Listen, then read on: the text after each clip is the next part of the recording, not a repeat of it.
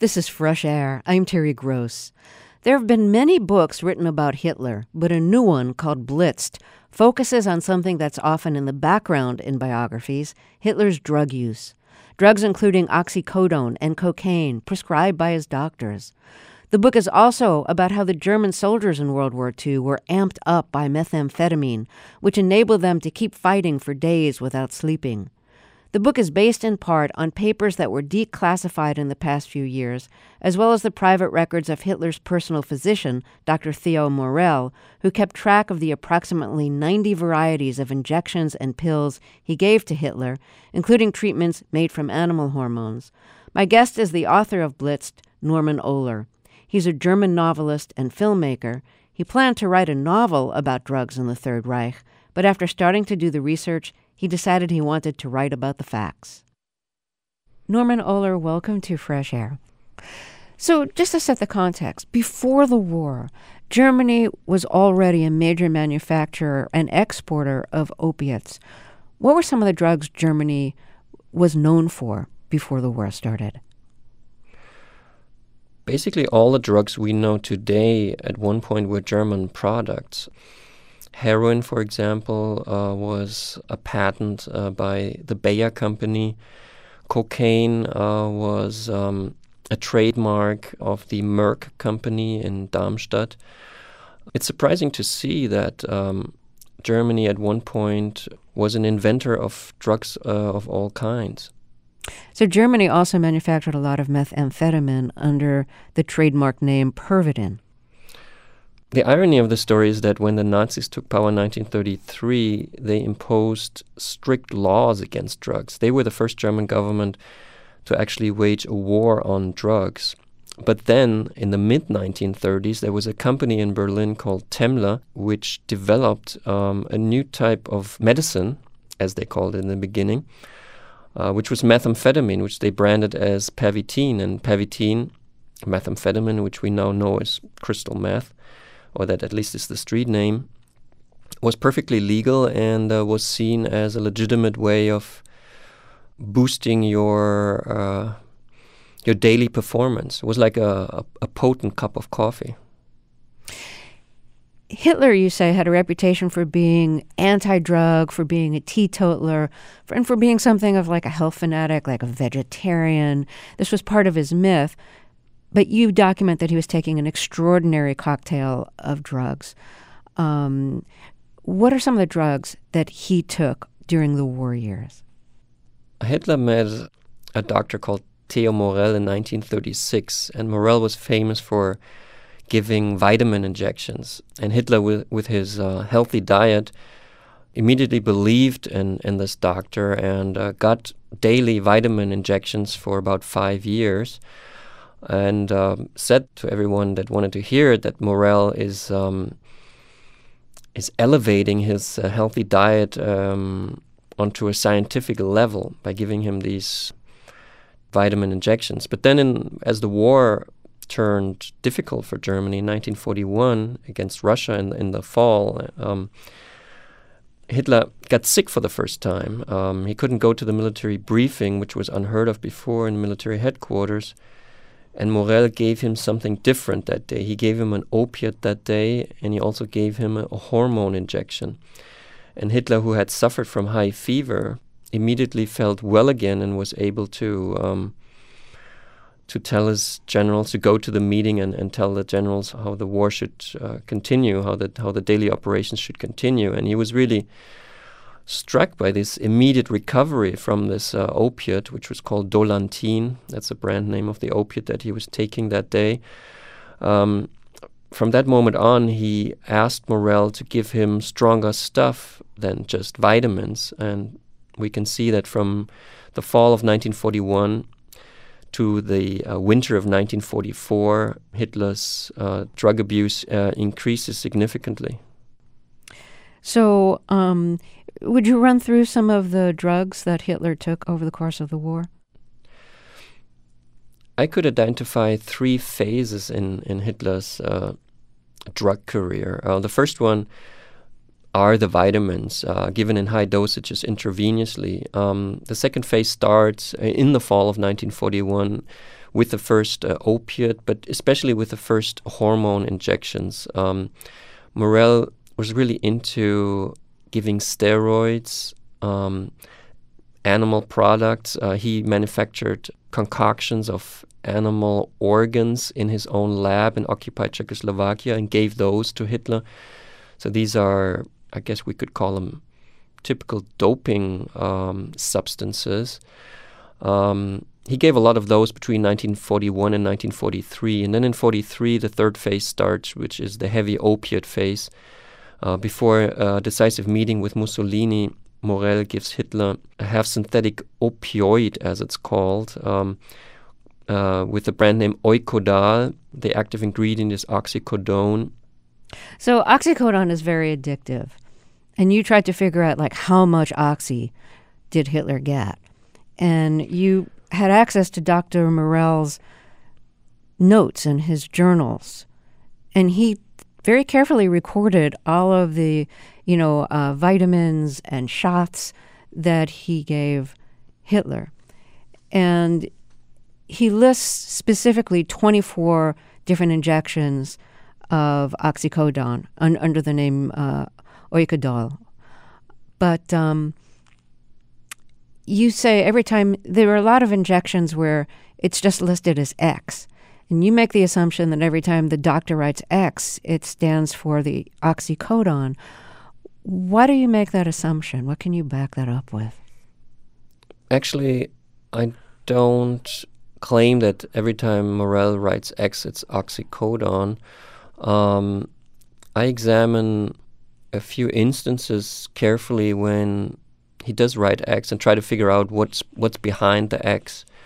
Um, for example, on July twentieth, nineteen forty-four, um, Stauffenberg's bomb goes off in the Führer headquarters, the assassination attempt, and uh, Hitler is quite severely injured uh, in that incident. Uh, he has hundreds of splinters in his body that have to be extracted individually. His eardrums are blown, and um, he's he's quite badly shaken, actually, from that explosion that took place uh, in the very room uh, where he attended the military briefing, where he was leading the military briefing. And um, coincidentally, a few hours after the um, explosion, there was uh, a meeting with Mussolini, who was arriving uh, in the Wolf's Lair that very day. This um, was his headquarters. Yeah, the headquarters in East Prussia, which now is Poland.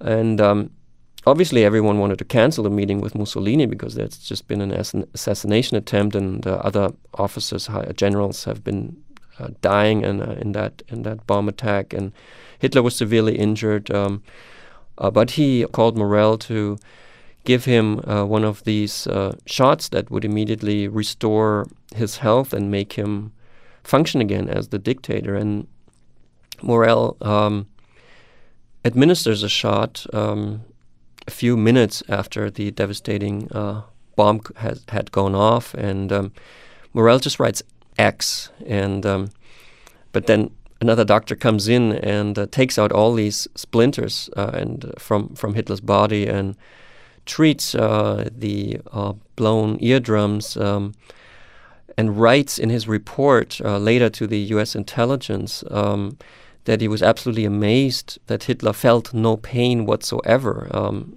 he said this is basically impossible, that a person would be able to endure uh, those treatments uh, without uh, showing any signs of pain. So for me, it's pretty clear that the X uh, given on that day Uh, was a strong painkiller and was most probably Eukodal, because that was Hitler's preferred uh, narcotic and, and painkiller. So um, I try to be quite careful in examining what that X stands for. It's kind of like detective work, trying to f- to figure out what is most plausible. And then, of course, we see quite often after the bomb attack on July twentieth, Uh, that Morell explicitly writes Eukodal. For example, in September of nineteen forty-four, um, there's a week when Hitler receives Eukodal every other day in the dosage of twenty milligrams intravenously, which is a, a very high dosage. Um, and Eukodal, if you receive it on a regular basis, for example, every other day on in, in such a high dosage, does make you dependent after two weeks.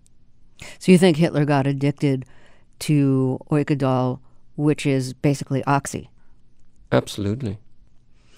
Do you think Hitler or Morell understood that Hitler was addicted to some of the drugs he was taking?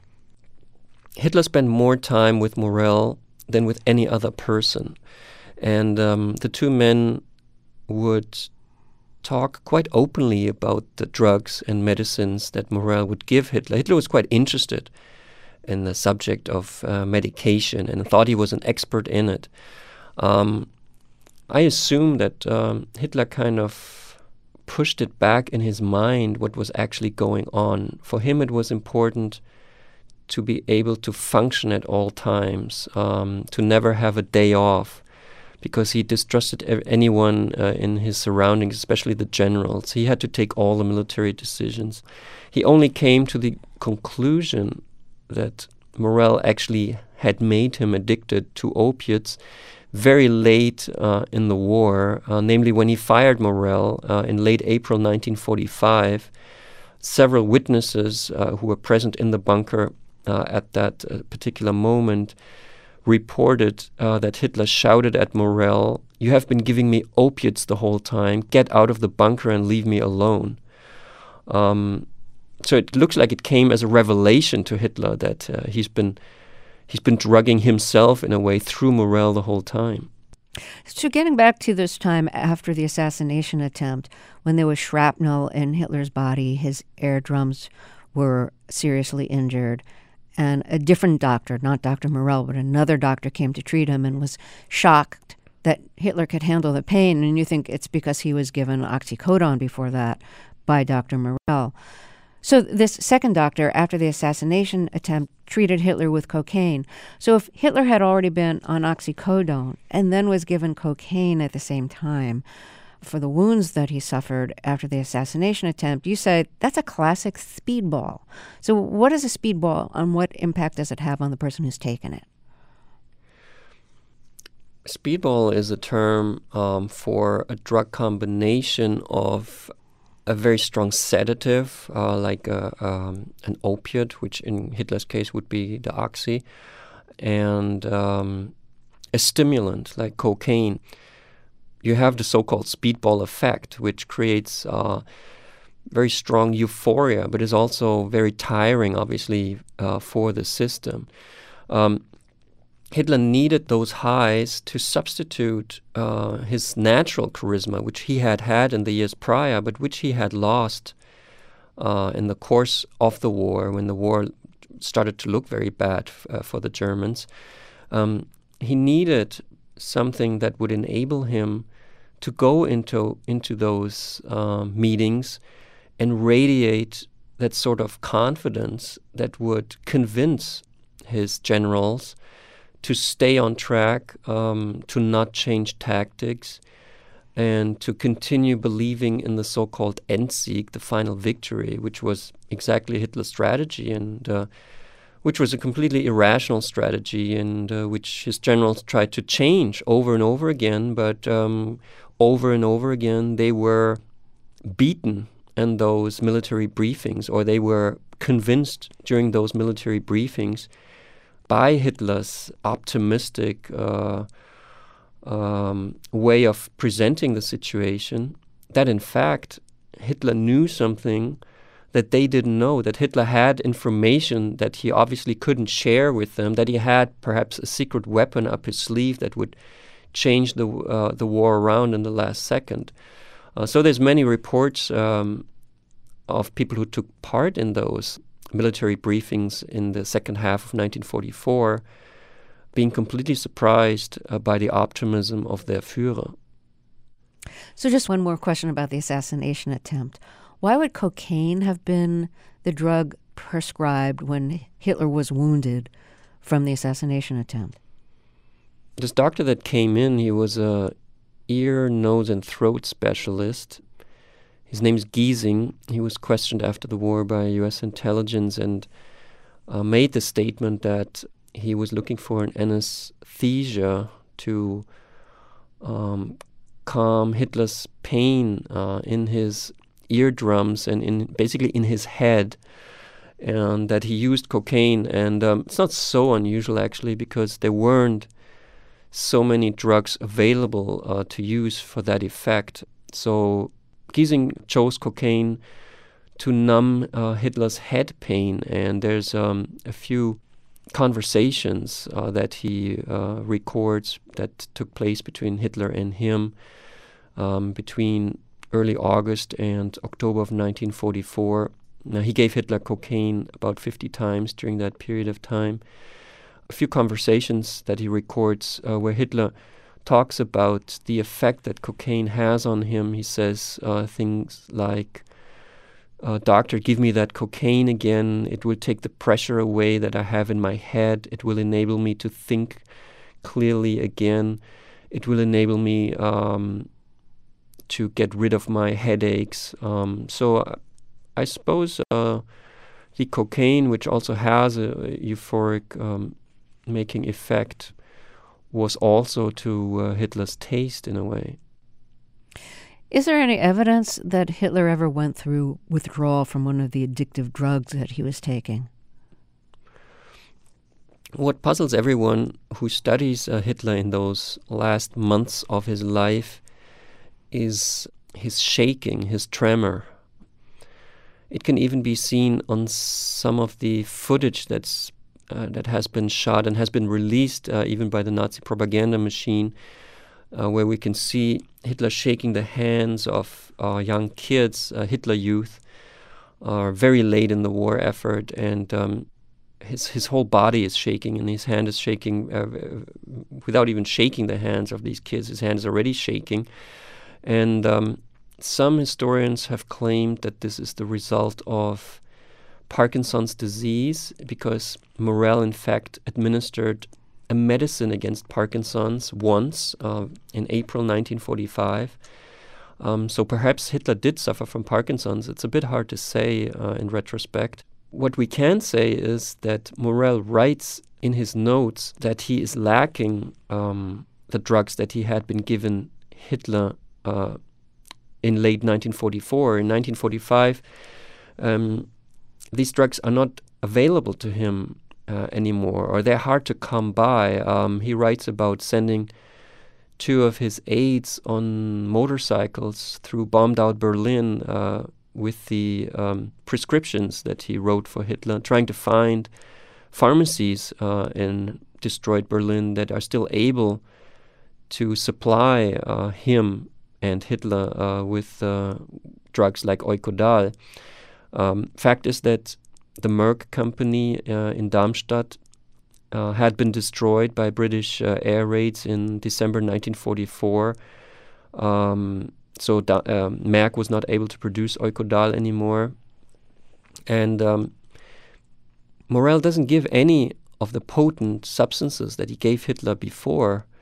Uh, he doesn't give any of those uh, in nineteen forty-five, which Um, leads to the conclusion that he that he didn't have those drugs anymore. And if you take oxycodone intravenously for some time and suddenly um, you're not able to get the drug anymore, you will certainly suffer from withdrawal symptoms. So I believe that Hitler's deteriorating health in, in nineteen forty-five, when he was in the bunker in Berlin, um, that wreck of a man that uh, we we uh, we we can we can witness uh, um, in certain photos or, or in, in that footage that, that came out of that uh, that time uh, is due to um, withdrawal symptoms. So methamphetamine seems to be the drug most associated with the German soldiers uh, during World War Two, and you write a little bit about Uh, Doctor Otto Ranke, who is the director of the Research Institute of Defense Physiology uh, in the Third Reich. And he wanted to find a way to stop fatigue in soldiers and came up with the idea of using meth. So can you talk a little bit about that decision on his part? Professor Otto Ranke um, realized in nineteen thirty-eight that there was a medicine out there that uh, was highly popular in the German civilian population. This was Pervitin, methamphetamine. And he read some of the studies that had been done in German universities on the effects of methamphetamine, and these studies concluded that methamphetamine reduces the fear level if given in high dosages, and also reduces the need to sleep. And those two factors seemed very uh, interesting to Ranke for German soldiers, or for soldiers in general, because uh, to reduce the fear level and to reduce the need for sleep could be two decisive factors that could give a soldier an edge in battle over the enemy. So he started doing tests um, in nineteen thirty-eight and in nineteen thirty-nine on young medical officers in Berlin, gave them uh, methamphetamine, gave them coffee, uh, and gave them placebos, and compared the results. And um, he came to the conclusion that meth is a perfect drug for soldiers. And he suggested this to his superiors. He said we should distribute meth officially among the troops, um, but he wasn't successful in the beginning. And then the war against Poland started, um, and he wrote to all the medical officers in the field asking for reports on whether uh, Pervitin was already being used and what were the effects.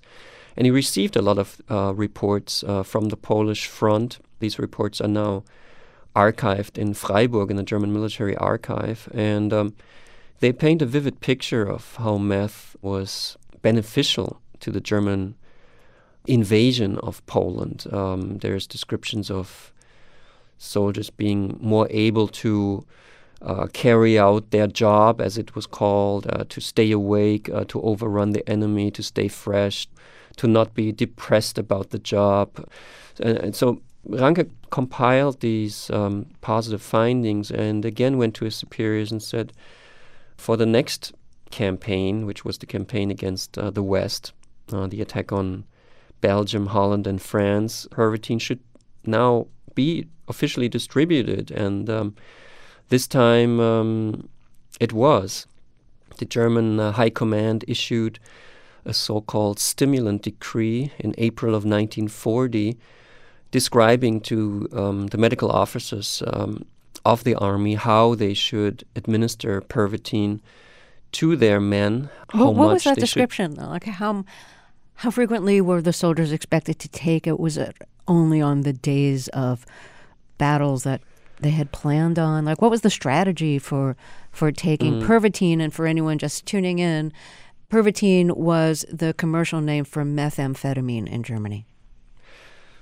The surprising strategy of the attack against the West was to move the tank troops and to move the whole army with the tank troops as its avant-garde through the Ardennes Mountains in a very rapid fashion.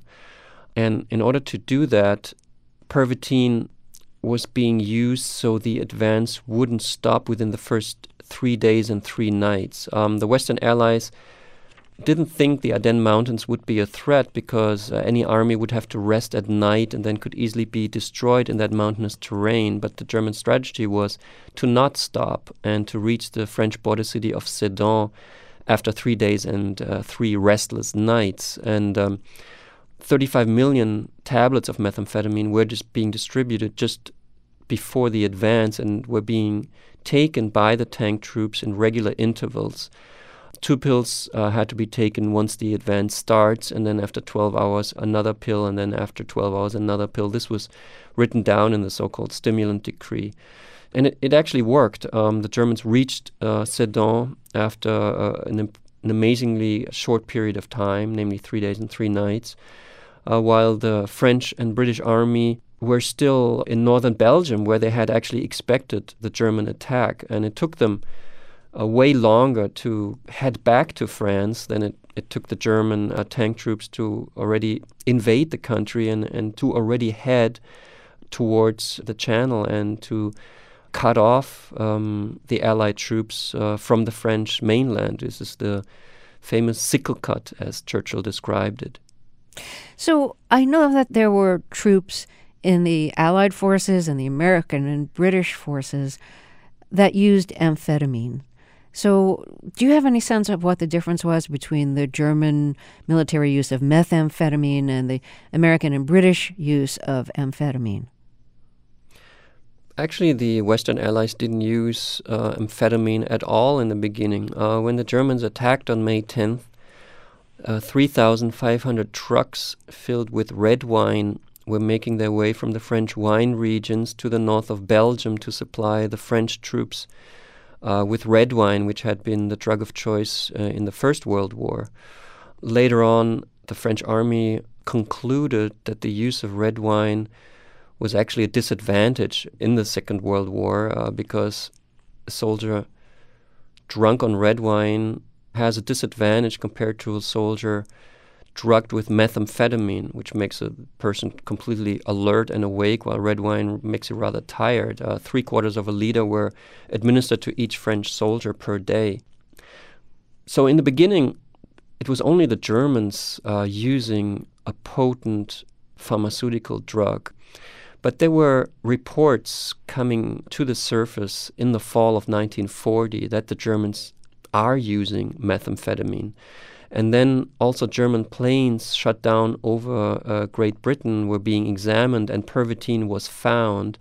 And then slowly the British Royal Air Force started a program trying to evaluate whether a methamphetamine or an amphetamine use could also be beneficial uh, to the British troops. And they concluded after they did uh, tests that uh, they should use amphetamine. So they reacted to the German uh, methamphetamine approach by giving out amphetamines in nineteen forty-one and later on. So we can say that the Germans were kind of changing the game, and the Allies then reacted to it. And also the American forces, often coming through Great Britain into the war, were being handed uh, these amphetamines, or we be, were being informed about the amphetamine use by the British Army uh, later on in the war, and then also took um, amphetamines and actually continued their amphetamine use also after the, uh, World War Two in the wars of the second half of the twentieth century. So a question you ask in the book is, so many historians have studied Adolf Hitler. Uh, is it possible that there was a blind spot in a lot of historians in not noticing or not taking seriously enough the amount of drugs, addictive drugs, that Hitler was prescribed by his personal physician, Theo Morell? I- I'd like you to elaborate on that question for us, because your interpretation is really different than other historians. And other some several other historians who have reviewed your book say that you're putting too much emphasis on the drugs that Hitler used, which we discussed earlier, and that you're exaggerating the amount of drugs that he hmm. used. So I'd, I'd like you to speak to that. It was important for me to work with a prominent historian while I was researching the book and w- while I was designing or developing the book. And um, I had the fortune to work with the late Hans Mommsen, who was a leading uh, historian in Germany on National Socialism. And when I presented him my findings about Hitler, uh, he said that this explains Hitler's behavior, or partly explains or helps to understand Hitler better um, after the fall of nineteen forty-one. He says all Hitler biographies have a problem explaining a change in Hitler that basically starts in the fall of nineteen forty-one. And uh, this is when his heavy uh, drug abuse uh, basically starts. So he, he thought it was um, perhaps a missing puzzle piece, and, and was an interesting angle uh, that could uh, give us a fuller picture of the so-called Führer. I recently realized that I actually have not examined even the full extent of uh, Hitler's drug abuse, because in Blitzed I don't even talk about um, the barbiturates that he took, and I also don't talk about quite a few opiates that he takes before nineteen forty-three. So I think in a way I do not exaggerate Hitler's drug abuse, uh, rather to the contrary. I think what happened in reality might have been even more extreme than what I explain uh, in Blitzed. And I in fact do not understand why historians have overlooked this uh, for so long, because if you read the two prominent biographies uh, on Hitler, one by Joachim Fest and one by Ian Kershaw, you can see that they both realize that Morell plays a very important role. Um, both write about Hitler's fatal drug dependency, or write that Morell gives Hitler uh, an incredible amount of uh, different uh, drugs, but they don't get into uh, the subject matter. They don't examine what really happened, uh, what drugs uh, had what effect, and uh, especially what effect uh, that might have had on Hitler's decision-making. So l- let me read a quote to you. This is in the mm-hmm. review of your book in The Guardian by Richard Evans. He writes, "Germans, the author hints, were not really responsible for the support they gave to the Nazi re- regime, still less for their failure to rise up against it. This can only be explained by the fact that they were drugged up to the eyeballs, and the excuses get even more crass when it comes to explaining the behavior of the Nazi leader." And he's referring there to the fact that you say a lot of Germans were taking um, addictive drugs during the war, not just Hitler and not just the soldiers. So what what is the argument by Evans? That he thinks that you're excusing the German people oh. and the Nazis by saying, well, God, they were so drugged up. That's why they behaved the way they did. Um.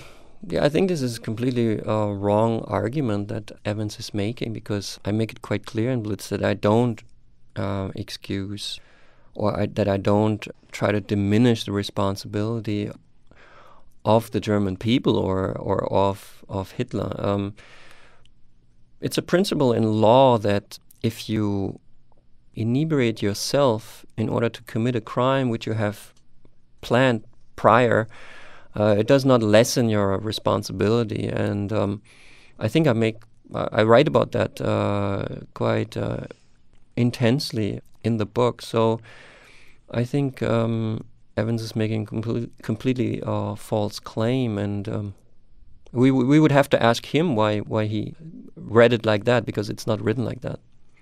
And I, I just want to quote Um Nikolaus Wachsman, who is a historian who wrote like an eight hundred page book on the concentration camps, and he says, "If any substance really fueled Nazi violence on the killing field and in the camps, then it was not Pervitin, it wasn't methamphetamine, it was alcohol, which Norman Ohler discounts altogether."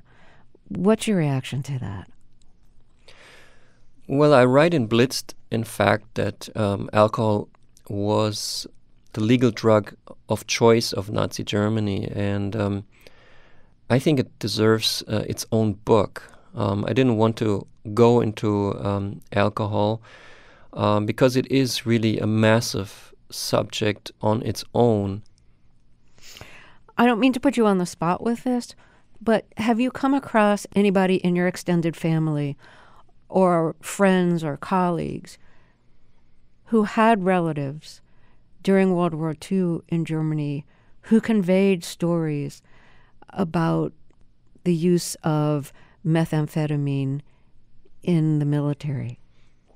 Well, f- um, I spoke to René Böll, who's the son of uh, Heinrich Böll, who won the Nobel Prize for Literature after the war. And he told me that his father first encountered Pervitin w- when he was a German soldier in, in World War Two, and that he also used it later on um, for writing his books. He would, um, after uh, a stressful day, he would um, go into his uh, office or his writing room uh, at eight at night and take a Pervitin, and then be able to work until two or three at night and, and work on his books. Um, also, um, the mother of my partner in Berlin told me that after the war, her parents were still used uh, to Pervitin in such a way that they would put half a Pervitin into her uh, morning uh, cereal when she had um, a hard test uh, in school in the fifties. Um, I spoke to the father of a friend of mine who was fighting under Rommel. Um, my research showed that in Rommel's troops uh, a lot of Pervitin uh, was being taken. And I spoke with him at length about the Battle of Alamein uh, in Africa, the decisive battle uh, against the British. And um, towards the end, I asked him, so what about Pervitin? And before I asked him that question, he had been very forthcoming with information, very detailed um, in his memory.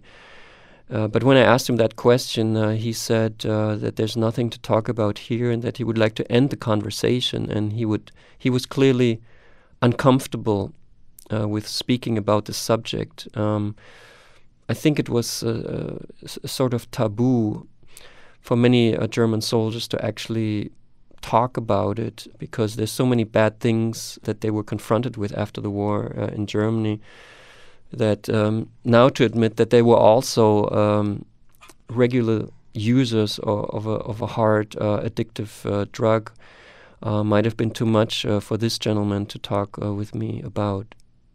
Norman Ohler, thank you so much for talking with us. Well, thanks for having me. It was really a pleasure to speak with you about it. Norman Ohler is the author of the new book Blitzed, Drugs in the Third Reich.